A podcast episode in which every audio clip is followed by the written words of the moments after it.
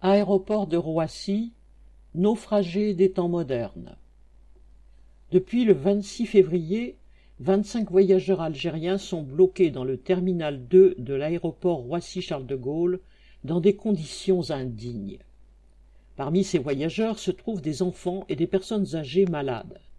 Mais ni le gouvernement français, ni celui de l'Algérie, ni les autorités de l'aéroport ne bougent le petit doigt pour mettre fin à cette situation scandaleuse. En provenance de Londres, ces passagers devaient faire escale à Roissy puis prendre un vol vers l'Algérie. C'est au moment d'embarquer que l'accès à l'avion leur a été refusé en invoquant la crainte du variant anglais et la fermeture des frontières. Pourtant, à cette date, l'Algérie acceptait les rapatriements. Les voyageurs étaient dans ce cas, leurs motifs impérieux ayant été acceptés par le consulat algérien à Londres. Depuis 1 mois et demi, ils vivent donc dans des conditions révoltantes, dormant sur le sol ou les sièges, et ne pouvant se nourrir que de sandwichs. Ils n'ont pas accès à des douches, se lavent dans les toilettes publiques.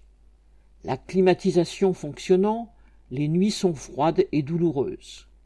La seule porte de sortie proposée par l'ambassade d'Algérie et par la compagnie Air Algérie a été un retour vers Londres. Mais c'est impossible pour plusieurs d'entre eux qui n'ont plus de visa. Quant aux autres, ils dénoncent la quarantaine qui leur serait alors imposée et qui devrait se faire à leurs frais. Tous réclament de pouvoir terminer leur voyage alors que des vols vers l'Algérie sont assurés chaque jour. En face, les gouvernements français aussi bien qu'algériens se défaussent. Le tribunal administratif de Paris a refusé lundi 29 mars d'exiger d'Air Algérie qu'elle les transporte jusqu'à Alger.